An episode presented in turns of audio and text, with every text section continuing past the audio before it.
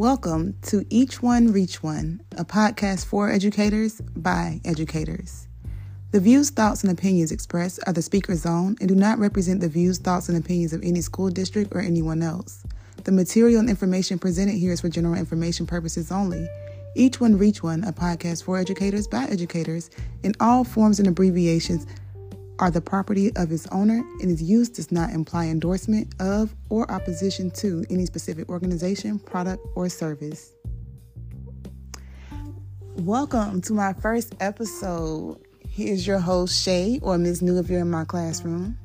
So today, I just wanted to bring you all into who I am as an educator, um, and who I am as an individual, because they both go hand in hand.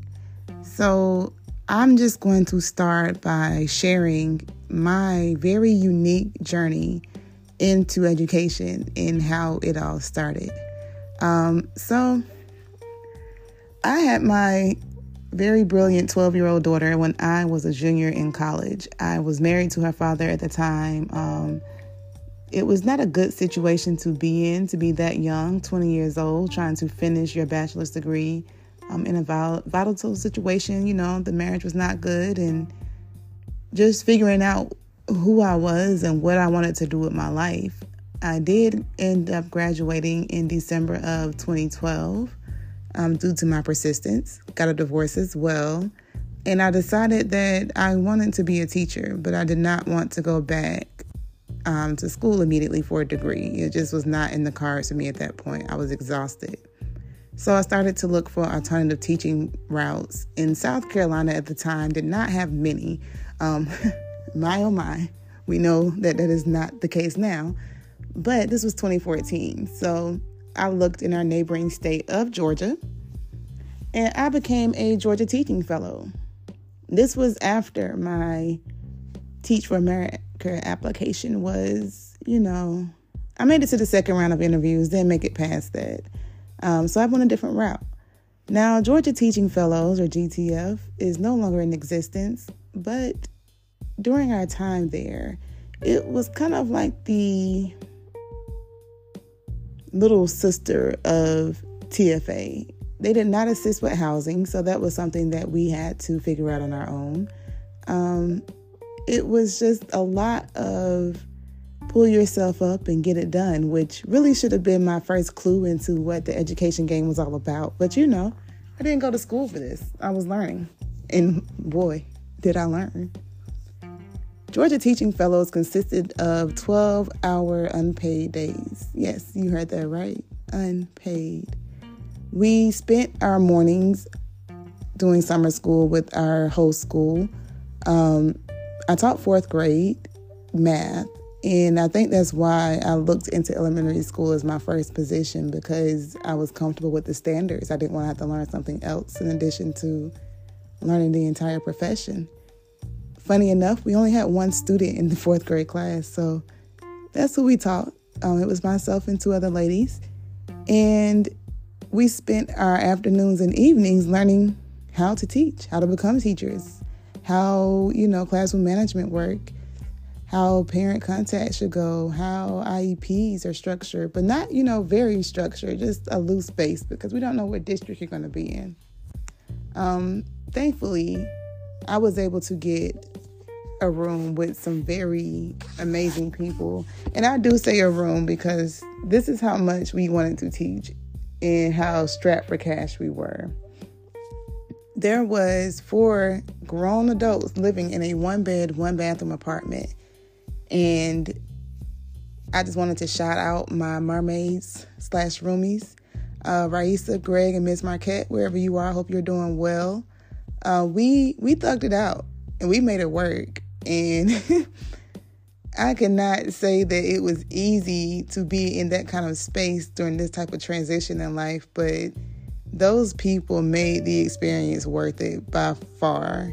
Um, They introduced me to, you know, Atlanta living, because I had no idea. I'm from South Carolina. That's where I was born and raised. So just shout out to y'all, and I hope y'all doing good. Fast forward through my G T F days. You spend the summer, you know, learning how to teach, and then you get a job. They send you out for interviews. So I went to my very first interview and got the job as a fourth grade interrelated resource teacher, or I R R. So the way the program worked, if you were not specialized in math or science or, you know, a very specific field like, you know, a language area, if your bachelor's was not in something like that, then you taught special ed. Um, at first, I saw it as like a burden because I knew nothing about special ed. I was not a special ed student. No one in my family at the time was a special ed student. I had no connection to it. Um, so I wasn't sure that I was going to be able to be the teacher that those students really needed, given my lack of experience um, with just, you know, the profession itself, and then with this particular part of the profession. But if I wanted to teach, that's what I was teaching. Went out to my first interview at the elementary school, got that fourth grade I R R job. Um, I thought it was a very good thing, you know. I was excited. Starting out in twenty fourteen, got my daughter out here. We're going to do our thing. And Jesus, um, I grossly, grossly underestimated what it meant to move away from my family and to really just have myself as my child support system. I'm setting up my first ever classroom, which it was garbage because it just was. You know, your first classroom, you're a teacher, you don't know how to decorate. That's how it looks, struggle. Anyway, um, my daughter got sick and the daycare called and I had to go pick her up. And I let my assistant principal at the, know, at the time know, uh, Doctor Botnight, shout out to you if you're listening. But I let her know, um, you know, I have to go get my daughter. I don't have anyone here, so I have to leave work. I know I'm a new employee, so this, this looks, you know, how it looks. And I really appreciated how she took the time to just, like, stop me and reassure me, like, she has you. And that right there was kind of like what I needed to know. Me and my baby can make it, you know, like if I'm here, she has everything that she needs, period. Um, and that's really what kind of got me into the mindset of I can live in a different state and I can forge a way no matter what. So, you know, I got my daughter, we went home and I've got my classroom together the next day because that's what had to get done. Um, my first year was difficult. It felt like a trap. Um, I had no idea how to really teach people's kids, yet I was teaching people's kids. I learned a lot of things on the fly that year. Uh, there was no new teacher program. So in twenty fourteen, it was really just filling bodies in and there was really not a process on how to do it. So it was, it was hard, you know. Then I felt like my teammates were not really my teammates. I felt like I was being set up on some fronts for things I just really did not know. Towards the end of the school year, my very first year, I was like, ugh, middle school might be my calling because I just, I don't think these babies are for me. Fourth grade is just not what I thought it was going to be. Um, so I put in a transfer request. That did not go through as I hoped. So as a result, I was definitely hit hard by my leader at the time. And I'm, let's just say I'm glad that person has retired and hopefully found some peace with themselves. Fast forward to my second year, and it was a great year. That's definitely the year that I found my teaching family, my very first teaching family. So Rayad, Howard, Weeks, Buchanan, if you're listening, you know, that year, fourth grade really was home. And y'all taught me how to teach. Y'all taught me how to believe in what I was trying to do for myself. So thank you for just basically telling me, like, I did not make a mistake making this my profession. Um, but just a really solid team that year. Special ed team was really solid. Miz Holland had my back. Um, just a lot of great people. Housework taught me a lot. And I'm just thankful for my first two years in education because it really propelled me into thinking like I was supposed to be doing this. My third year, I moved up to middle school, finally. Got to teach sixth grade math. Um, funny enough, my elementary school A P helped me get that position. So when we say education is a small world, we absolutely mean it. It is whew, too small, too small. But that's another episode. Um, we had the dream team that year in sixth grade math. I had a very, very good mentor in my beloved Miss Ollie. Uh, she taught me how to run a lab, how to work with people of varying, you know, backgrounds and how to approach students in a loving but stern manner. And I, I hope that, you know, I'm making her proud to this day, just the love that I still pour into this and the way that I choose to lead and interact with my colleagues. I just hope that Miz Ollie's watching and she's proud of that, because I do it in memory of her, most definitely. Um, I was given a lot of leadership like opportunities when I first got to middle school, which was new for me, because the elementary school I felt like a burden, but in the middle school I felt like I was in place, like I could do this in my sleep. The kids got it, curriculum cool. So I was made the math um, AVID representative. If you don't know what AVID is, it's the advancement via individual determination. Yes, still remember it, even though I'm not at an AVID school. Great, great program to get students collegiate ready. Um, but it was new to the school at the time. Math was pushing back, so we had to get someone in there that could kind of appeal to them on a different side and make things translate to math. Because if you've ever worked in a school, right, your teachers are very set in personality, especially when you get to like middle and high school. We're specialized. I'm just going to say a math teacher and an E L A teacher are not the same people. Uh, we're just not. I'm biased to math. We're just a, we just go with the flow. We're math. We know there's always going to be an answer at the end of the day. It doesn't matter how we get there. We just don't get there. So I really enjoy being trusted with just coming in, being the new kid on the block and being respected enough to be like, hey, I think that you can do this if you think that you can do this. And again, who was leading the AVID effort? Doctor Bodnight. And her leadership made me realize I was a leader, because I had no intentions of leadership before I met her.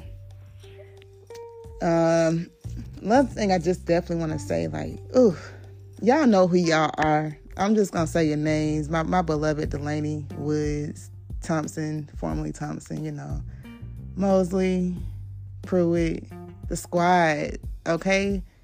The B C A K As, we were deep. We were loving, and y'all are definitely one of my favorite groups. And there will never be another group like you all that I would ever work with. That I know. That's I know. But yeah, sixth grade year definitely was just a, it made me feel like, dang, I did not mess up my entire life by moving out to Georgia and throw myself off by thinking I wanted to be a damn teacher. Like sixth grade year, that made me relive that hope. That's also the year I started getting my Microsoft credentials, because the leadership team at the time, or, you know, aka the dream team as folks would call, um, they were big on not just improving themselves, but also improving their staff members. So they got us all certified as Microsoft Innovative Educators. And that's where my love for Microsoft basically took off. From there, I became a Microsoft Innovative Educator expert, then a trainer, then a master trainer, having trained over like two thousand people at this point in life over Microsoft and their tools. Um, became the technology showcase lead for the school, the only showcase school in the state of Georgia, okay? Um, was leading a team, helping other teachers get certified when I became an administrator. So they poured a lot into me, and I am grateful for that, most definitely. My second year in middle school, I got my own grade level and my own math team. By far the hardest year of my life. Personally, I was going through some terrible things. You know, that second divorce was just one that caught me way off guard. So I'm leading a team. I'm finding out that at the home front, I'm being lied to. Um, my team is not that great. Because seventh grade, I'm going to tell you, if you have a seventh grader, they're hell, y'all. They are hell. If you know one, you live with one, you got one in your family, that you think they're sweet, they're cute, cool. Yeah, they all that. They're also hell. I got my own, so I know this. You have to be half crazy and all the way off to teach seventh grade and to survive teaching seventh grade. And my folks were not fully crazy enough, you know? Um, so that was a very tough year, but I gotta shout out my, my administrator, Willer. He definitely taught me how to push through in situations like that by leaning on people that really believed in you. Um, when he said he had my back, I believed it. When I had to step out and I needed someone to be on the hall who I knew was going to be there, he was there. There was no question about it. And I definitely learned how to be a leader from the folks that I work with on the middle school level, because they really, really taught you how to keep your human side alive, which, quite frankly, I'm not seeing these days. So little did I know, like, my golden time in education were, you know, twenty sixteen to twenty eighteen. But hey, after that, got convinced to move into administration. The interview process for that was, it was kind of interesting. Like, I feel like I got hazed a bit, y'all. Like, we had to send in emails with very particular directions and had to have certain subjects and save the P D F in a certain manner. You know, whatever. I got the job. You know what it is. And the, my very first year in administration, the dream team broke up. All the men went off to, you know, bigger and better things, like jobs with Microsoft or their own schools and coming A Ps. And then I had my, my moms who were there, and they were not happy about how things played out. And here I was, the brand new, fresh-faced kid on the, a, you know, admin team. And, yeah, you know, you know, Black women in change, how we can be. Um, that year, I wanted to learn. I was hungry to learn, and I had a fire. But that definitely was snuffed out by how the leadership team changed, how the admin team changed, and then just how people seem to be more for themselves than for the betterment of the students and the betterment of the building. So my very first year as an admin was my very first experience working with educators who were just plain ignorant, y'all. Like, ooh-wee. I was given a lot of responsibility. I knew I was going to have it going in, and I was cool with that. That's when I learned how to do, you know, I'm going to spit off a bunch of acronyms just to get on your nerves if you're not in education. But I was a five oh four coordinator. I brought M T S S to the school, led S S T efforts. Tier two and tier three was refined under me. Yeah, that sounds like gibberish, don't it, if you know what I'm talking about. But nah, M T S S, multi-tiered systems of support, was brand new. Um, my very first year as admin, and as the five oh four coordinator and a student support team chair, I was on the team, right? Or was most of the team, because most of the kids fall under me. The kids who need help or intervention in reading and math, um, or behavior, was that's also an area that we work with. And I've poured a lot of myself into how do I make this easy for my teachers? Because I remember as a teacher, that's what made me more motivated. If I had to do something, make it easy. Then I'm going to do it. If it's hard, I'll do it, but I'm going to drag my feet and I'm going to make you mad first, but I'm going to do it. So, you know, I built websites, I trained, I supported, I did as much as I could. Like, those three years under that kind of leadership really pushes the kind of person that you are as an individual. And I had to lean a lot on people in the building for that. Like, I'm just going to shout my folks out because they my folks. Um... Glenn Irvin, like, one of the best coaches I've ever worked with. Samson I T, like, Samson had my back. He's my brother to this day. Battle, the ladies, you know, in the counseling suite. Miss White, Miss Harrison, got Miss Aldridge and Miss Wilson in the front office. T J, Reed Stewart, I love y'all. Like, those three years were definitely the kind of three years that made you say, who are you? Bump what's going on around you, but what are you going to do for these kids, for these teachers, for these parents? Who are you? And I'm, I'm going to say, like, I'm damn proud of myself because I gave it my all, y'all. And I'm proud of what I did those three years there for my staff, for my students, for my parents, um, and for myself, shit. Because it definitely upped the game. I learned how to be hungry if I want to be hungry. After three years on the middle school admin level, I was asked to get to the high school, help open up a brand new STEM school. That was fun. You know, I, I had my own little, like, office. I felt like a real A P at the time. The science administrator, special ed administrator, technology administrator. Um, I was over new teachers for three years at the middle school level. So I kind of had a break on the high school level, but now I'm monitoring and I'm over the S S T and five oh four coordinator instead of doing that kind of work. So, you know, I thought I was big shit, y'all. I really did. And it felt like big shit because I had autonomy there. Like, whatever I wanted to do, I got to do. As far as I made a credit recovery program for students, helping them learn how to, like, just organize, get those executive functioning skills down pat, how to take notes, um, how to have these conversations with teachers on bringing up your grades, things like that. I got to create flyers and teach kids how to make websites. Like, that's the kind of stuff I really like doing. So starting those kind of programs and really learning how to be a good administrator to a staff that did not know me was something I took a lot of pride in. I will say throughout my entire educational career, um, that position is the one that I felt like burned me out the most. And I think it's because I've had the dealings and I had the responsibilities of an assistant principal, but my official title was administrative assistant. That is a teacher paid position.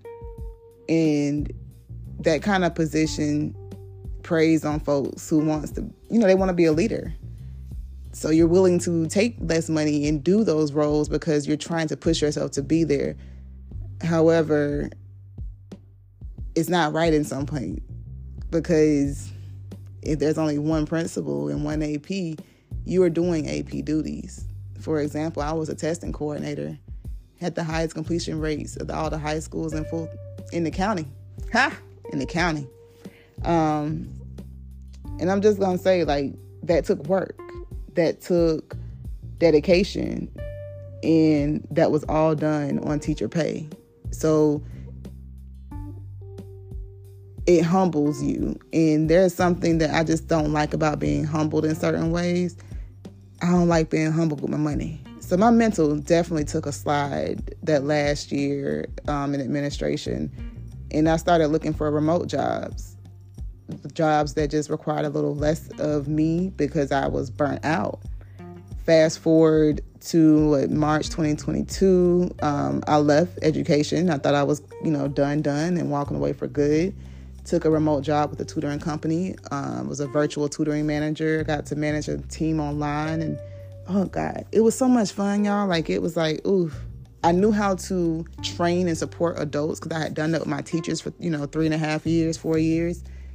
And I got to do that with so many different people. And it taught me, like, even more about myself as far as educating others. I built a landing page, so if we had meetings and stuff, you're in, the, you know, four different time zones trying to work things out. Like, all my team knew how to go find the information that they needed. They knew who to get support from. It was, it taught me that I was more than just someone who could teach. I, I was also a person that could switch gears and completely be a different individual. So for eight solid months, I was that person. And then I was let go in the big tech layoff of November twenty twenty-two. Um, a month prior to that, I was diagnosed with P M D D, or premenstrual dysphoric disorder, which is a severe and heightened response to your menstrual cycle. It occurs every single month. Um, severe depression, severe anxiety, um, very draining on your mental. So it definitely made me realize why I was so tired and why I was so burnt out at that last school. I think I spent the last maybe year and a half before I was diagnosed experiencing the effects of P M D D before I actually had my diagnosis and my antidepressant to assist me. I thugged it out. You know, I, I kicked off my small business a little bit, got my nails, press-on nails going, and I tutored online. I did what I could to make sure that bills were paid, but I was not stepping foot in the building as I tried to give myself grace on this diagnosis and understanding of who I am now. And here I am, you know, July twenty twenty-three, I'm thinking I'm ready, I can do this again. I had a job in South Carolina lined up. And I got a call out the blue to see about a job here in Georgia. So I ended up staying for the job here. I'm back in the classroom as a seventh grade special ed teacher. And I can wholeheartedly say that even with my mental in check, even with, you know, my diagnosis present, my antidepressant in my system, I can't do it anymore. And that's why this podcast is so important to me, because I love education. I love helping and teaching others. I love being a parent advocate and working with parents to get the best help possible for their students. I do not love going to work and being drained by every single stakeholder possible, by parents, by students, by administrative staff, by so-called support staff. And I think that's what a lot of educators are experiencing these days, and we can't complain about it because we're not allowed to. And that's why this podcast is for us and by us, because damn it, we need to complain. We're people.